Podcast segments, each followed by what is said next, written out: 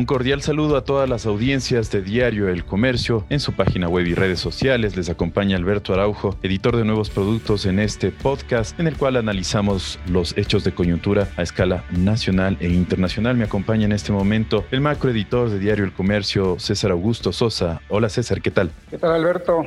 Buen día con todos los radioescuchas y aquí preparado para poder conversar sobre lo que pasa en el país. Efectivamente, gracias César. Y queremos conversar, como todos los lunes, acerca de los temas que van a marcar la agenda periodística y de hechos en esta semana que están previstos. Yo creo, quiero resaltar dos hechos muy relevantes. Del primero, a pocas semanas ya de la posesión del nuevo presidente eh, Guillermo Lazo, del presidente electo, y también el tema de la vacunación. Empezando por este segundo, que este fin de semana ha estado bastante movido en Quito y en otras ciudades y ha habido algunas dificultades, sobre todo en ciertos centros donde se convocó a profesores, como el Parque Bicentenario, donde hubo espera, y una cifra muy interesante que publicó el día de ayer, domingo, Diario El Comercio es que se tienen que aplicar alrededor de 66 mil dosis diarias para alcanzar ese objetivo de los 2 millones eh, de vacunados hasta la posesión del nuevo gobierno. Un poco preguntarte cómo, cómo tú ves este, este tema de la vacunación y, de qué manera se puede, se puede ir acelerando y, qué otros hechos también se pueden dar respecto a este tema este, esta semana, César. Sí, bueno, en efecto, el fin de semana se notó ahí mucha desorden, si se quiere, en el proceso de vacunación. Si bien hay, según las cifras oficiales, más personas que están accediendo las vacunas, el orden ha faltado. Ha habido mucha congestión, largas filas, personas esperando varias horas por acceder a la vacuna. Eso se notó básicamente el, el día sábado hubo mucha molestia por, por este tema. El domingo más bien se corrigieron eh, algunos problemas y el tema comenzó a fluir de mejor, de mejor manera. Eh, lo que estamos viendo es de que este proceso de vacunación, a pocas semanas de que concluya el gobierno, hay un intento por acelerar la inoculación de la mayor cantidad de, personas. Y recordemos que la semana pasada el presidente dijo que jueves justamente se había alcanzado una vacunación a 90 mil personas, lo cual era todo un, un récord.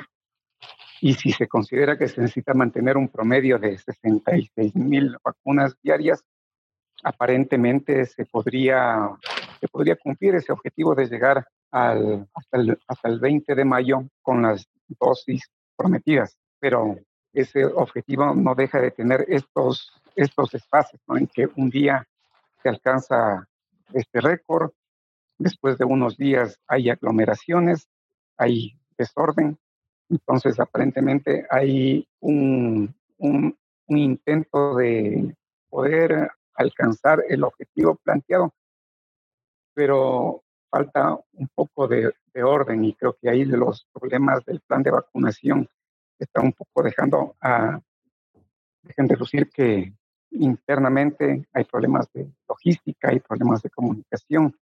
Las personas que han sido citadas a la vacunación a veces reportan de que van a tal hora y les toca esperar varias horas hasta que coloquen la vacuna.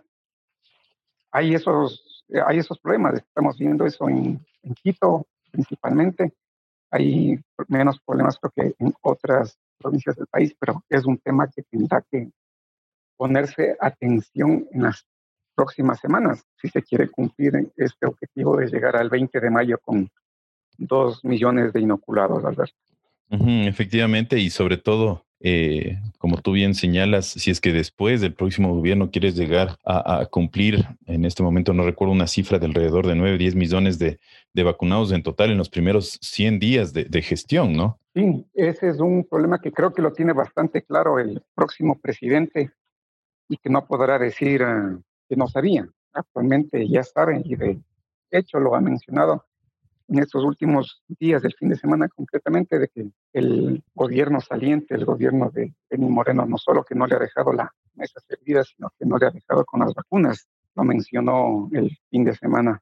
Y ese es un problema que lo va a tener que ir resolviendo en los próximos días, porque una vez ya posesionado, no puede decir o no puede poner como justificación de que su plan corre el riesgo de fallar. Creo que sería demasiado un mensaje muy, muy, malo de entrada a, a gobernar y encontrarse con que no hay las suficientes vacunas o algo por el estilo. Creo que se está moviendo mucho en estos, en estos días para conseguir o garantizar el abastecimiento de vacunas al país. Y por eso ha dicho que ha mantenido conversaciones con, China, con Rusia, con Chile para que le haga un préstamo de vacunas. Al embajador en China le ha solicitado que intervenga o que acelere para poder adquirir 7 millones más de, de vacunas a las adicionales a las 2 millones que comprometió el actual gobierno. Con Rusia también está buscando unos 2 millones más de las vacunas Sputnik y en Estados Unidos también está pidiendo que, que apoyen en garantizar la provisión de, de, vacunas. Eso va a ser determinante ah, para cumplir primero su promesa de, campaña. Y segundo, porque el plan de vacunación va a depender buena parte del plan de reactivación económica también. Lo uno va atado a lo otro inexorablemente y eso lo sabíamos desde, desde hace mucho tiempo. Entonces, si el plan de vacunación tiene éxito, se podrá pensar en que puede haber una reactivación económica más, más rápida y con todo lo que tiene eso de implicaciones en temas de empleo y demás cosas, que es fundamental. Así es, César. Y sobre este, este mismo tema de la vacunación y del coronavirus en términos generales, hemos pasado entonces ya dos fines de semana de, confinamiento total en 16 provincias, entre las cuales se encuentran las, las ciudades más grandes y más pobladas. Un poco también habría que ver qué, qué evaluación hace el COE de, estas, de estos dos primeros fines de semana con respecto a eso y, y si es que hay una menor presión en los hospitales públicos de escala, escala nacional. Sí, por lo general los resultados de, los confinamientos suelen demorar unos, unas dos semanas para un poco trasladar eso al, a, los, a los hospitales, ¿no? Estamos ahí viendo de que en el primer fin de semana de confinamiento, al contrario de lo que se pensaba, se realizaron más fiestas de las que se reportaban antes de que haya este confinamiento, lo cual llamó bastante la atención el comportamiento de la gente, de que las reuniones sociales, las reuniones en casa, en vez de disminuir, más bien aumentar. En este segundo fin de semana, aparentemente ha habido mayor pues, control o mayor conciencia de la, de la gente.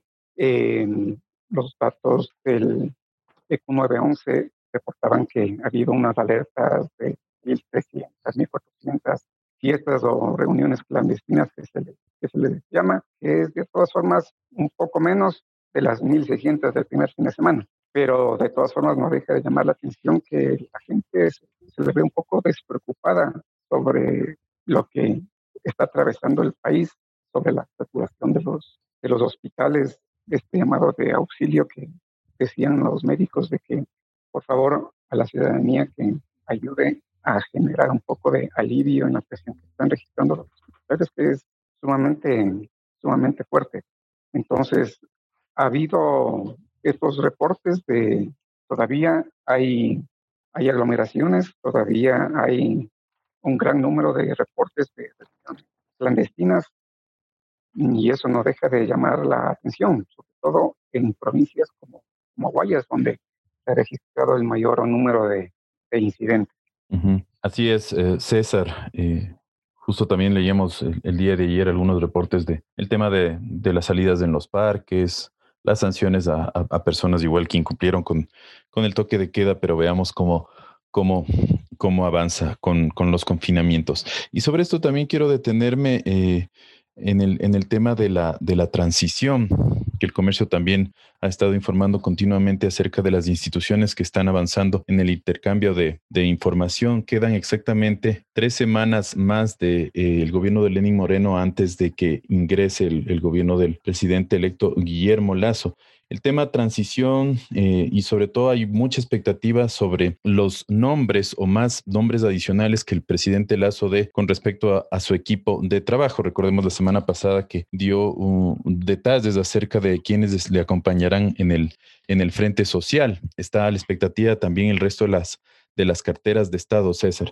Sí, bueno, hasta ahora, bueno, se conoce, es público lo que el anuncio de los ministros en el área social y lo que se espera es para el 17 de mayo, según lo anunciado el presidente electo, dar a conocer el resto de, de, ministros.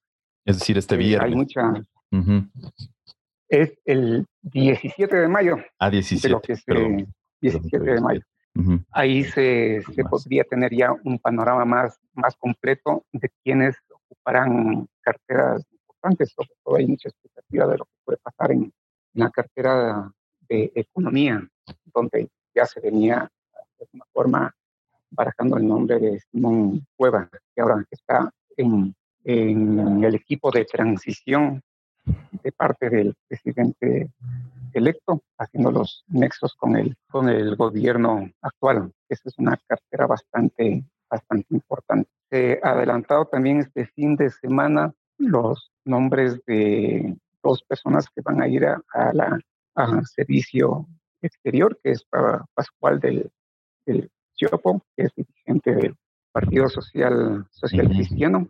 De muchos años, sí. Amigo, que fue legislador. Amigo personal del presidente, del presidente electo y Emilio Palacio, que también eh, ya nombrado, será nombrado cónsul en, en Miami, que son dos nombres que salieron el, el fin de semana.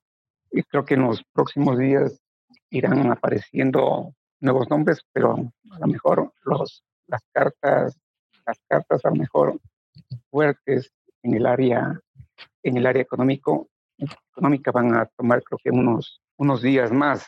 Eso también creo que está sujeto a, a negociaciones políticas, a cumplir este objetivo también de incluir a gente que tenga otro tipo de, de visiones sobre el manejo económico, sobre el manejo productivo, que también ha sido un ofrecimiento del presidente de ver, ver reflejado en su gabinete de diversas voces. Además, la economía tampoco da como para tener una visión tan radical sobre el manejo económico como se especulaba en un inicio. Es decir, una visión muy, muy ortodoxa de la economía en los actuales momentos no, no tendría mucha cabida. Si realmente se necesita tener alianzas en la, en la Asamblea y con otras organizaciones políticas, debiera eso reflejarse en una diversidad en el gabinete también. Entonces, por ahí creo que hay que esperar unos días para ver cómo se dan esas, esas negociaciones y ver si es que en, en efecto se cumple ese ofrecimiento de tener un gabinete diverso, como de alguna forma sí se vio en el, área social, ¿no? Se vio ahí un, un grupo, de, sobre todo de mujeres, se vio un gabinete que promete cumplir una, un objetivo de inclusión. Entonces, hasta ahorita se ve que avanza bien. Veamos si al completar el gabinete esa misma impresión se mantiene. Otro, otro tema también para, para la semana estar pendientes es, es el, el que ah, pues lleva mucho interés en, en, Quito, en el, en el municipio, en el Consejo Metropolitano, a ver cómo avanzan esos, esos uh, pedidos de, de, remoción. Sí, ahí hay un problema que tiene el alcalde, que ya está en manos de la justicia. Hay unos procesos legales que van, que van a seguir su curso, pero vemos que ahí hay un problema básicamente legal que se va a tener que ir dilucidando. Obviamente, tener a un alcalde procesado con, con grillete es algo que habla, habla mal, no le augura un futuro muy, muy certero a la, a la ciudad. Y ahora hay pedidos también de destitución para el vicealcalde. Se nota que hay una pugna ahí por, por ocupar la, la alcaldía. Eso tendría en principio una lectura de que el, el alcalde está jugado, va a tener que, que de alguna forma hacer a un lado. Y ahorita la disputa es ver por quién ocupa, quién ocupa la alcaldía. Ahí hay una disputa entre entre grupos políticos, que en principio podría ser el mismo vicealcalde el que ocupe ese puesto, pero ahora se ve que hay algunos interesados en que el vicealcalde Guarderas también hacerlo a un, a un lado y a lo mejor grupos que tienen poder en el consejo, los correístas básicamente, quisieran mantener para ellos el control de la alcaldía. Entonces, hay ahí un juego político bastante interesante también que habría que ir monitoreando desde la parte política, pero también eso, las implicaciones para el manejo ya de la ciudad las implicaciones que tiene para el futuro de la ciudad son bastante complicadas. Y la ciudad de Quito se, va, se ve que tiene problemas de, de, gestión que debieran tener prioridad, pero ahorita vemos que la prioridad está en ver cómo se arregla primero la parte política y luego ver cómo le, le da un rumbo a la ciudad. Sí, efectivamente. Y bueno, hay muchos otros temas que también se nos quedan en el tintero, el tema de violencia, seguridad. La semana pasada con, con el asesinato del abogado Harrison Salcedo, muy complejo, y lo que pasó en, la, en, las, en los centros de rehabilitación social, sobre todo de Guayaquil. Pero quiero detenerme finalmente en un tema que salió igual el día de ayer, y es respecto a la amenaza que existe sobre la carretera E45 por la erosión del, río Coca y la incidencia que tiene la central hidroeléctrica Coca-Cola Sinclair. Además de, que recordemos que estamos en una temporada en que está lloviendo bastante aquí en la sierra y tengo entendido también en el, en el oriente, es, es un tema de mucho interés y de mucha preocupación porque sigue avanzando esta, esta erosión que principalmente se, empezó en la cascada San Rafael y, sobre todo por, por, las dificultades tan profundas que tiene el, Coca-Cola Sinclair desde que empezó a construirse. Un poco también habría que estar eh, pendientes de, esto, César. Sí, en el diario se le ha hecho un seguimiento permanente a, este fenómeno, que es un fenómeno natural de la erosión degresiva que se le, le, llaman, le llaman los técnicos, y que iba avanzando hacia aguas, agua de arriba, pero ahora se ve que ha tomado más bien un rumbo diferente. En vez de ir eh, hacia la zona de captación de, de, agua, se está más bien ensanchando. Los, los técnicos o los que saben de, este tema dicen que se va erosionando donde la tierra sea más, más débil.